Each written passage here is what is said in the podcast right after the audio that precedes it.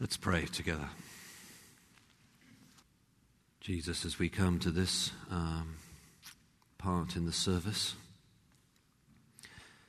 when we will be um, listening to your word,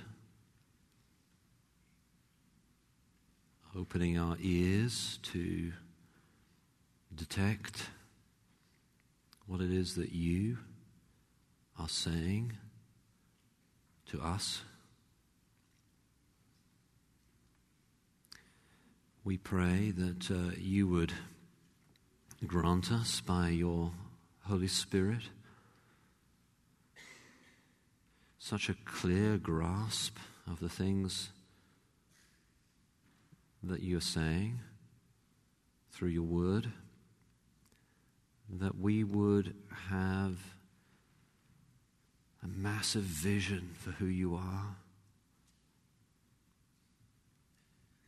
And that would encourage us and motivate us, reorientate our lives around you.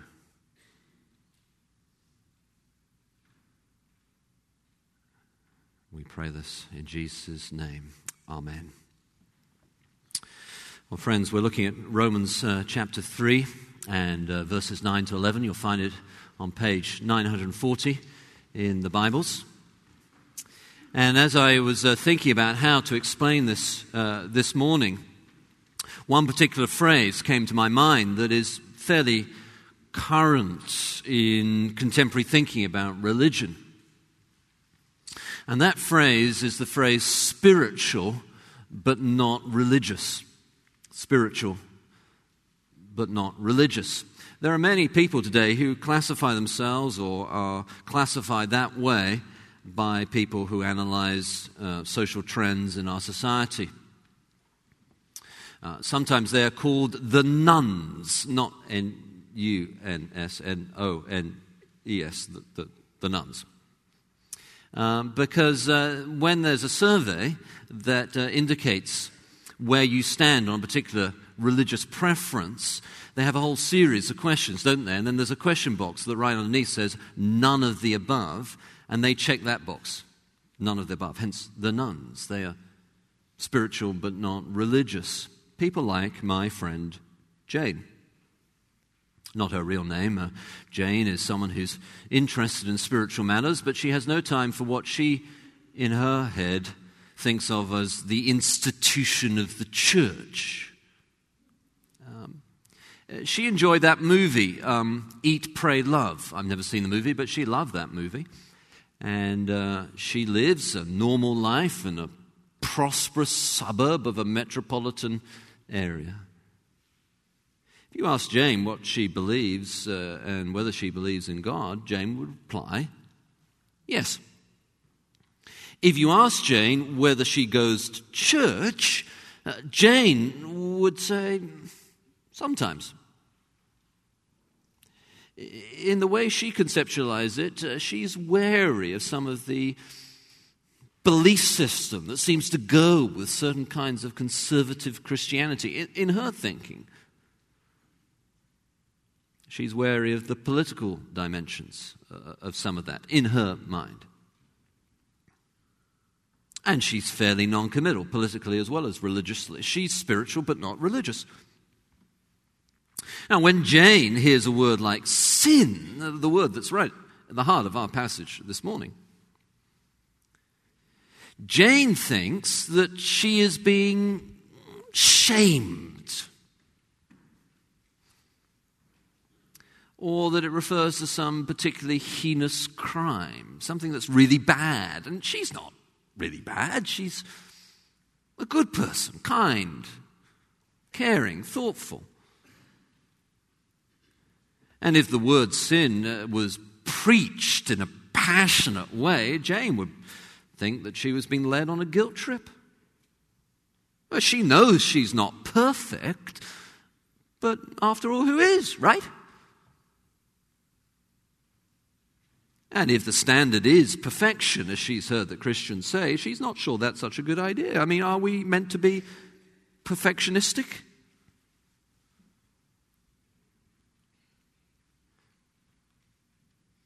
Now, for every uh, Jane that you and I meet, there is a Bob. Bob is another friend of mine, again, not his real name, but uh, Bob is an avid church goer. Every time the doors are open, Bob's there. Now, uh, Jane would view Bob as a little too religious. But Bob is committed to his local community and his local church. If you said to Bob that he was a sinner, Bob would think you were saying that he was not a Christian or that he didn't go to church enough. You know, he was there Tuesday, Wednesday, and Thursday, but he should have been there Friday as well.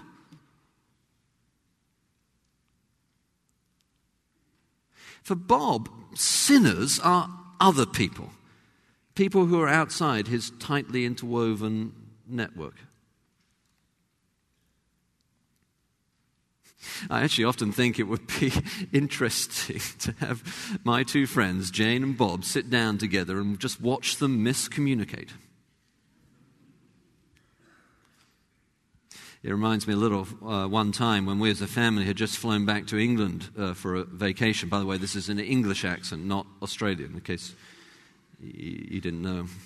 Um, and we'd flown into Heathrow, which is the, the, the, main airport in London, and we were waiting for our rental car. We'd arranged this. We were standing in line, obviously exhausted. Everyone is at that point, aren't they, after a long flight? And we're standing in line behind an American family who are getting equally frustrated. And the, there's a group of young lads from London, a particular area of London that I immediately recognize, who are standing behind the counter trying to serve the American uh, family as the American family gets frustrated with them. And I can recognize the thought patterns of the young London lads, and I know what they're thinking as uh, they um, as they're trying to provide this service. As I'm from was from the same kind of part of London, but also having been in America by then for about ten years, I knew pretty much with a fair degree of certainty exactly what was so deeply frustrating the American family as well. I have to confess, I just sat back after a seven hour flight looking exhausted, I just sat back and watched them miscommunicate.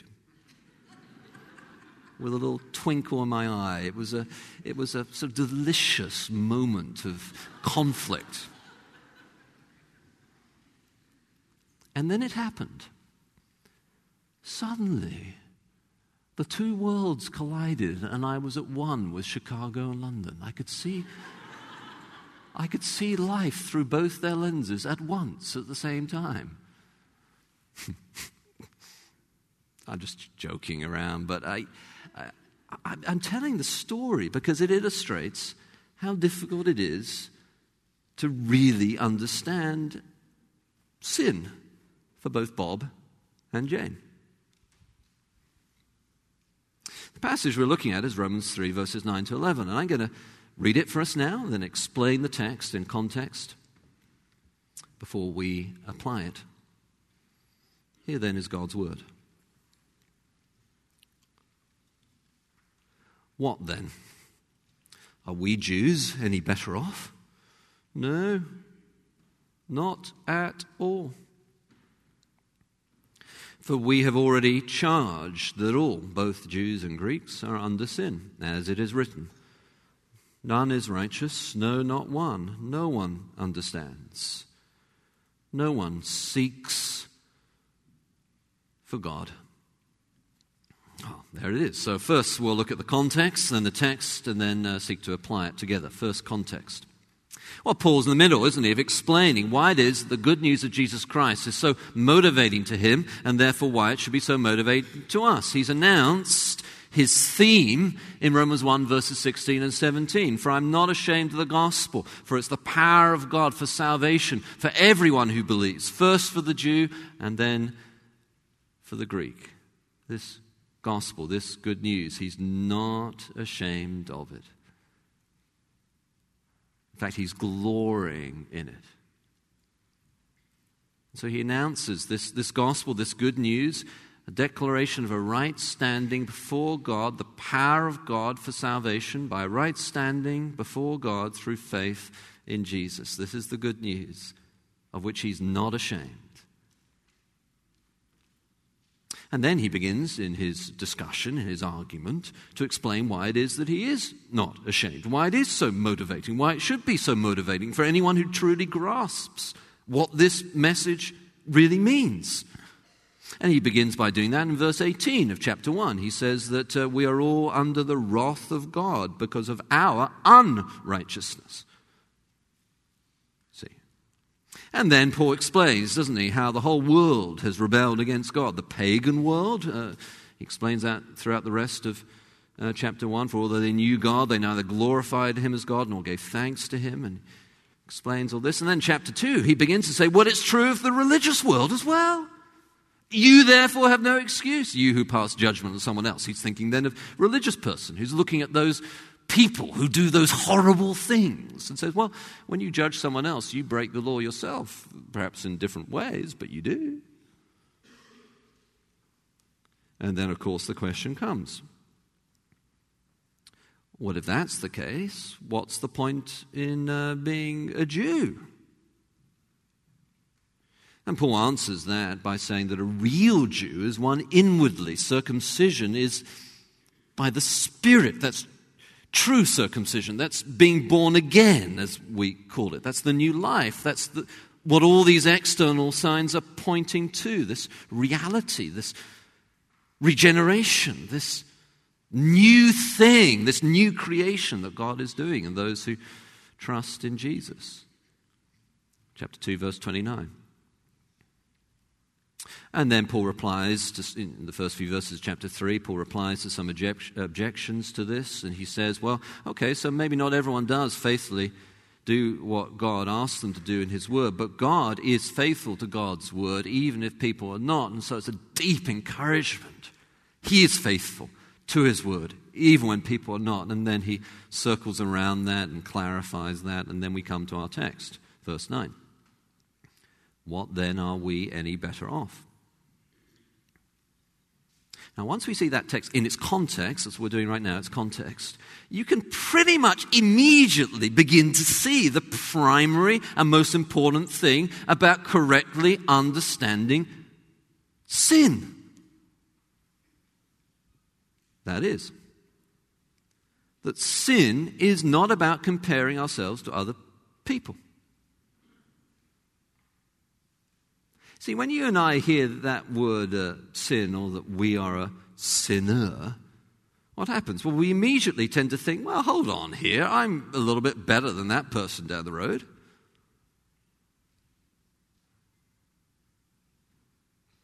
Who are you calling a sinner? I mean, what about them?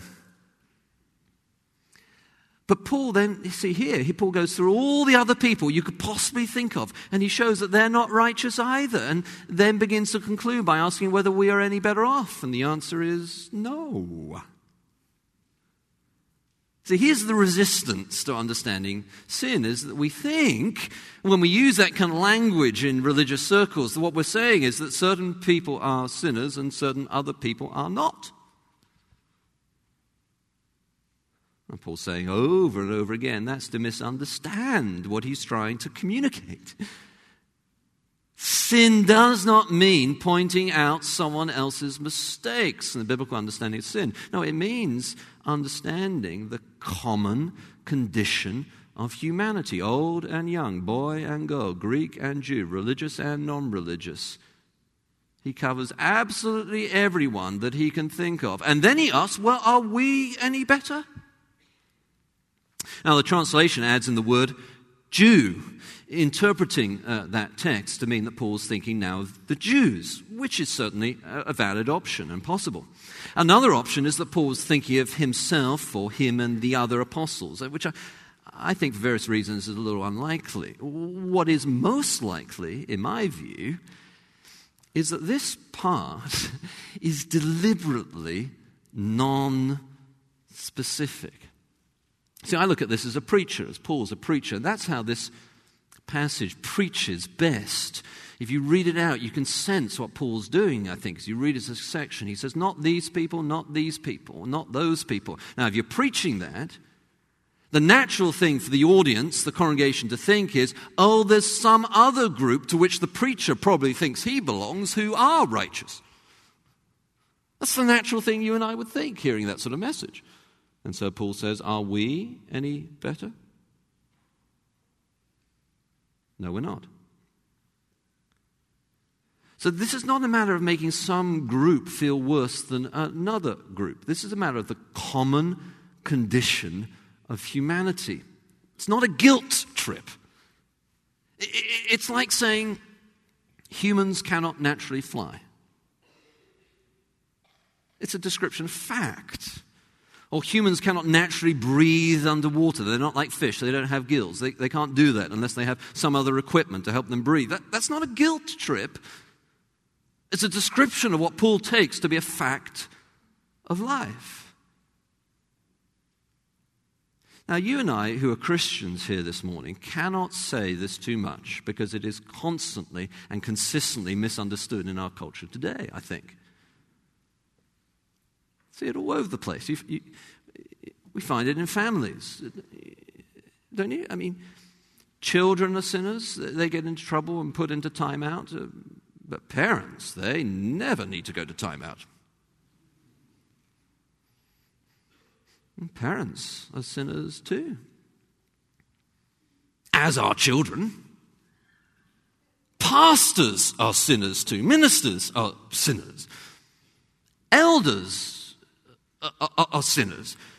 Christians are sinners. Now, Christians also have a right standing before God and been declared righteous and have God's Holy Spirit within them so that they have the power to respond to a call to obedience with increasing levels of holiness and godliness, but they're also sinners. Uh, you may have been, you may know there's been a little bit of debate in the in, on, on, the internet. You know, you heard about that, the internet, that little thing, um, in the blogosphere recently. A little debate about whether Christians can be called sinners, which is amazing because as that debate has gone backwards and forwards, it has become self-evidently clear by the way the debate is being handled that clearly sinners, Christians are sinners.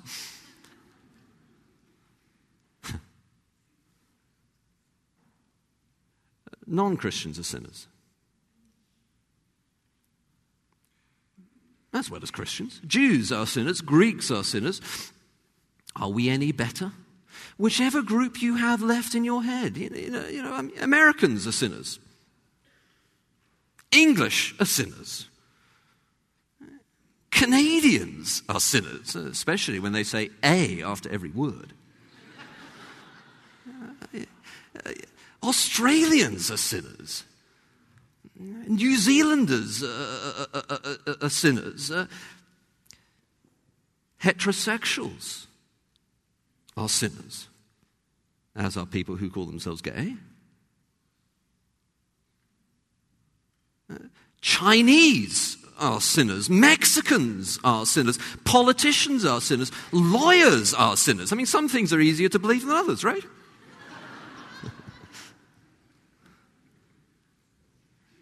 Bankers are sinners. Tax collectors are sinners.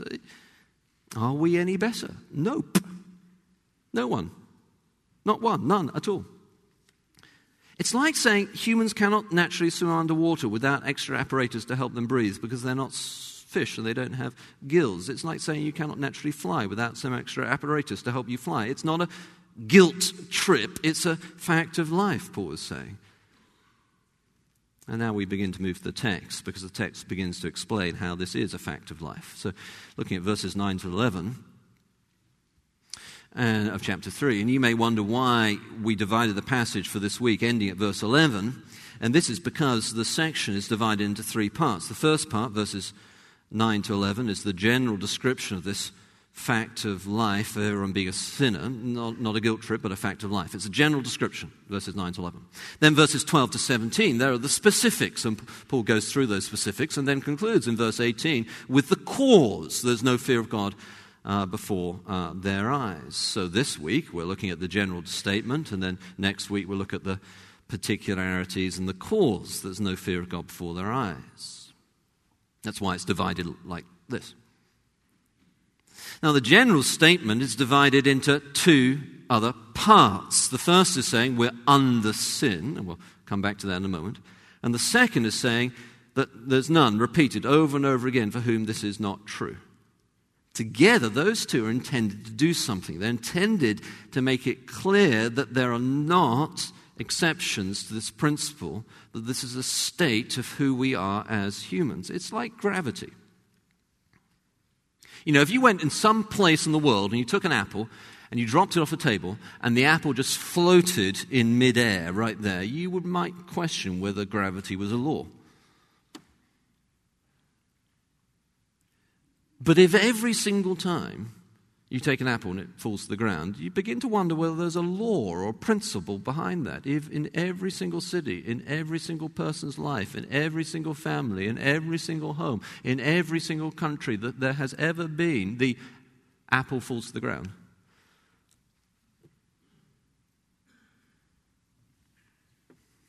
Maybe the Bible's right. Now, I want you to see then first this description of under sin carefully chosen phrase by Paul. And it's different from the way many people understand sin. this phrase, under sin. Paul's saying that this is a state, a realm, a place. So, in, in a biblical way of thinking, the whole world is divided only into two. The world is not divided by class or race or culture or n- nation or age or whether you like Miley Cyrus or Justin Bieber or you prefer Shakespeare. Simply whether you're under sin or under grace. There's no other place to live or be or exist. We're either under sin or under grace. Of course, that means that you cannot be half a Christian. Either under sin or under grace. It means this is not a matter of behavior first. Obviously, Christians do need to follow Jesus. They do need to respond to calls to obedience by the power of the Spirit to put an effort and grow in their, in their discipleship of Jesus. But this is a matter of position, of state, of realm, of who is our Lord. We're either under sin or under grace. Jesus is either our Lord or sin is our master. It's a question of state, of realm, of being, of place, of position, not first of all of behavior. We're sinners because we sin, not the other way around. Naturally, we are under sin. It's not a behavioral issue. We're not just sinners because we sin. We're sinners because we, we sin because we're sinners. Naturally, we're at state realm, place. I want you to really grasp what Paul's saying here about under sin, not just by the simplicity of perhaps that little phrase I just, I think, misquoted first, but got it right second time around, but under sin.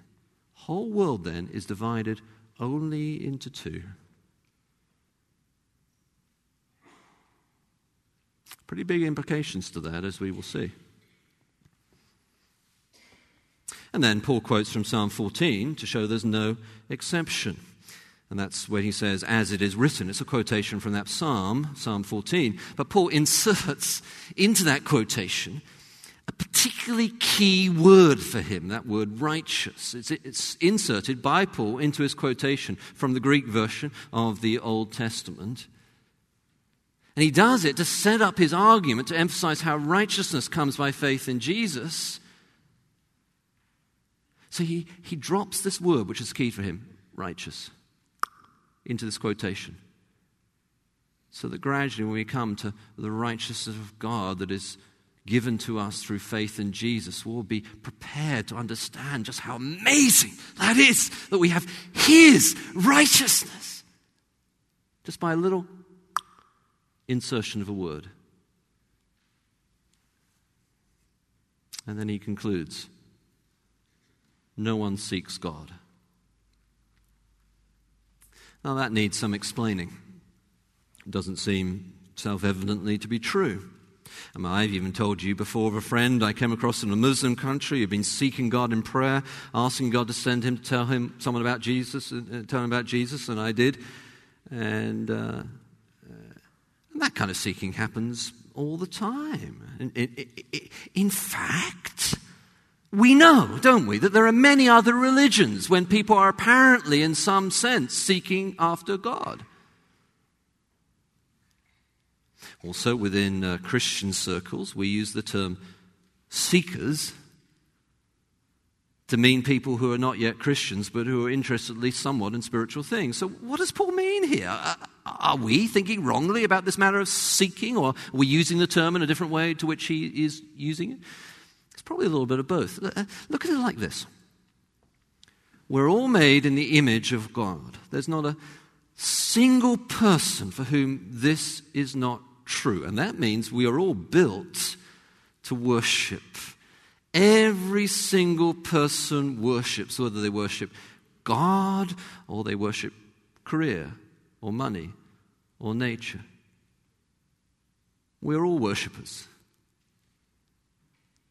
But we are also all fallen. We're sinners. So we also have a broken image. And so this worship tendency is now uh, it's miscued.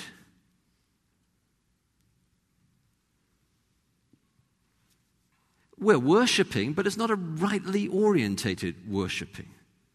Our worship of gods is idol worship, and behind it all stands a sort of self projection of the worship of self. We're seeking, but it's not true seeking.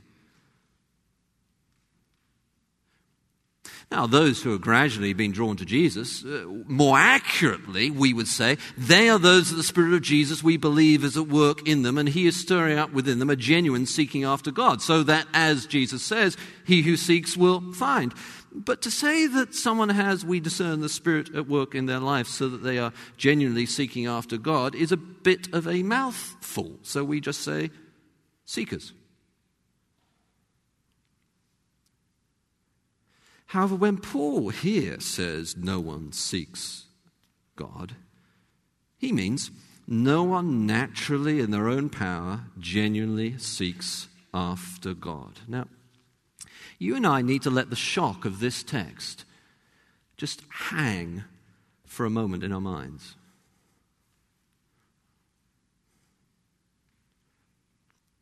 This means that there are no naturally good people or nice people. We're using those terms in this way. Of course, it's encouraging in some ways to someone like Jane. Jane should not be surprised when, in religious areas, she comes after some sort of seeking that is frankly a little less than you would expect from the living God. No surprise. For we are all sinners. Can be disappointing, but it's not surprising. Now we come to the application. Now, when I say application, I don't mean, hold on, guys, here's my opportunity to say what I really think rather than what Paul thinks.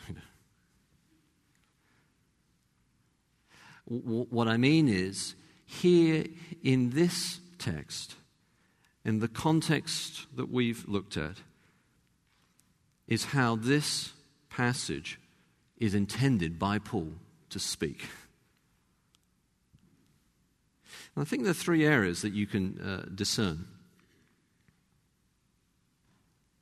as we pray for the Spirit to open our hearts to His Word.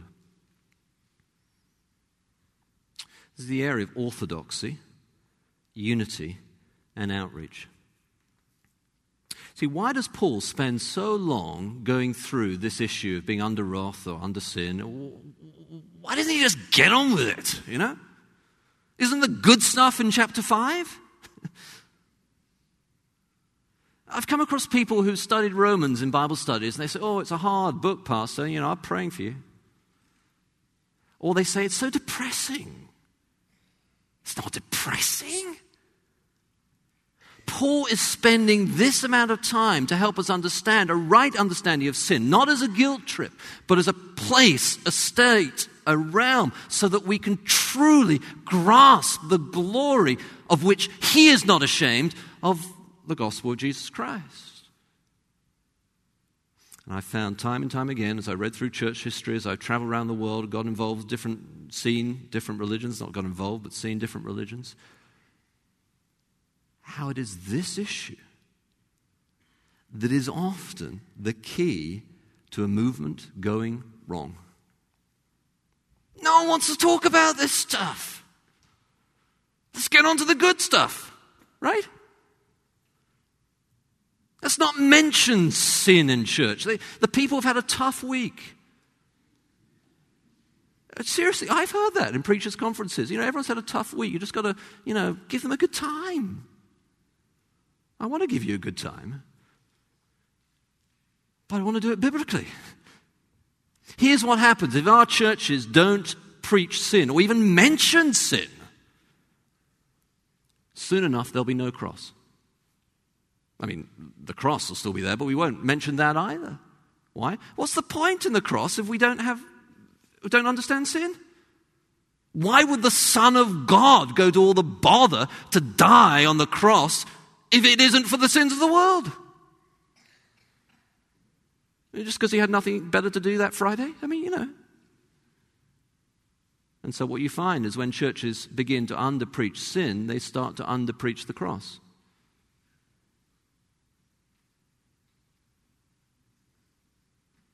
It's a key to maintaining doctrinal orthodoxy in a Christian movement. And then, of course, unity. Paul spent some time trying to do this for the church of Rome. As I say, in the context of Rome, it's one of the big issues that's going on there. There are these Jews and Greeks, and Paul goes on and talks about how Jews and Greeks need to get along in various ways, and he talks about different issues of idol worship and all this thing. But how does he start doing it? Jews are sinners, Greeks are sinners. Why is our society so divided? There's only only two realms under sin, under grace. We don't get that. We don't appreciate that. We don't sense that. We don't feel that. We don't have an affection for that, using Edwards' terminology. We don't wonder at the amazing truth that in Christ we can be one, as, we, as the choir sang earlier. So you're looking for community. So many people ask. One of the great attractions to the church today to find a community. It's true, we have community. We have small groups. We enjoy each other most of the time, you know? We love each other all the time. Even when there's some we find just a little bit annoying. People come, they're looking for community. Oh, yeah, we have that. Why? Because we understand you're either under sin or under grace. And as that concept becomes blurred in, in our society, you'll have increasing tribalism, increasing warring factions. Churches which struggle with unity often, I mean, there may be some people just annoying to each other, but often they haven't got this clear. They think it's a group of nice people getting together, singing nice religious songs, rather than people who are either under sin or under grace. And if they're under grace, they are so amazed by that truth, they hardly even notice that that person in the pew opposite is not someone they naturally get along with.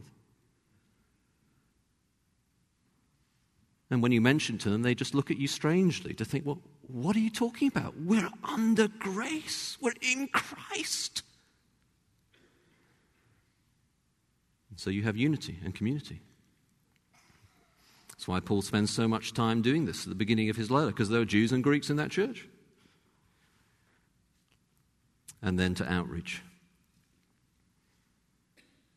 Paul clearly wants the church at Rome to be this lighthouse church, but he wants them in order to do that, to understand how important it is that they are not ashamed of the gospel, as he is not ashamed. Well, why should they not be ashamed? Well, I want you to perform an exercise with me. I want you to imagine in your head someone you know, a friend, a colleague, who's not a Christian.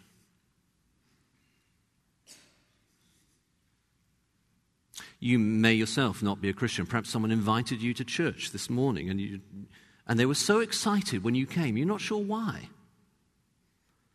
You're about to find out.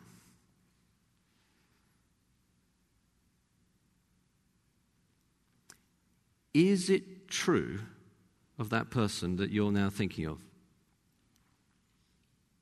What Paul is saying here.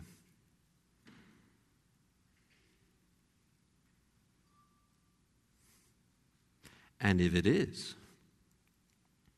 there could be nothing more important than evangelistic outreach. Could there?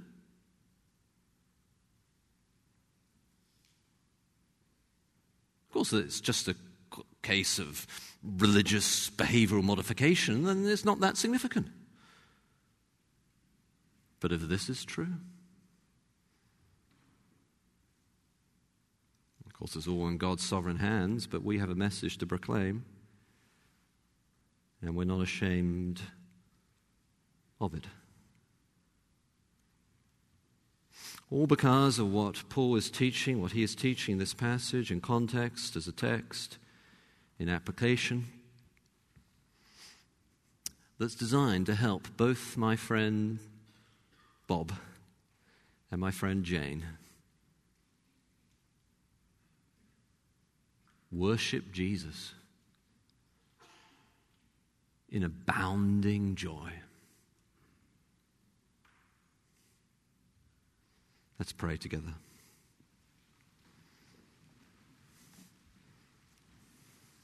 Oh Lord Jesus, we pray that um, by your Spirit we would do that, that we would go out through those doors at the back of the church this morning with a vision an appreciation, a wonder at who you are.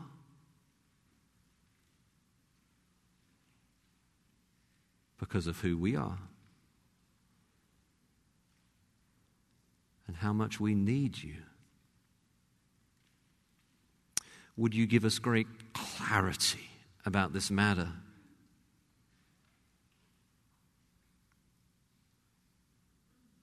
Would you give us conviction of sin?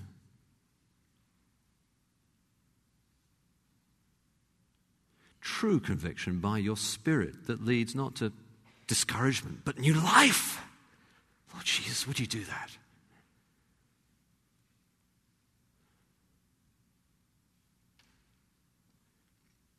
Will you give us a passion for outreach and evangelism? Even if we don't do it in the best technique possible.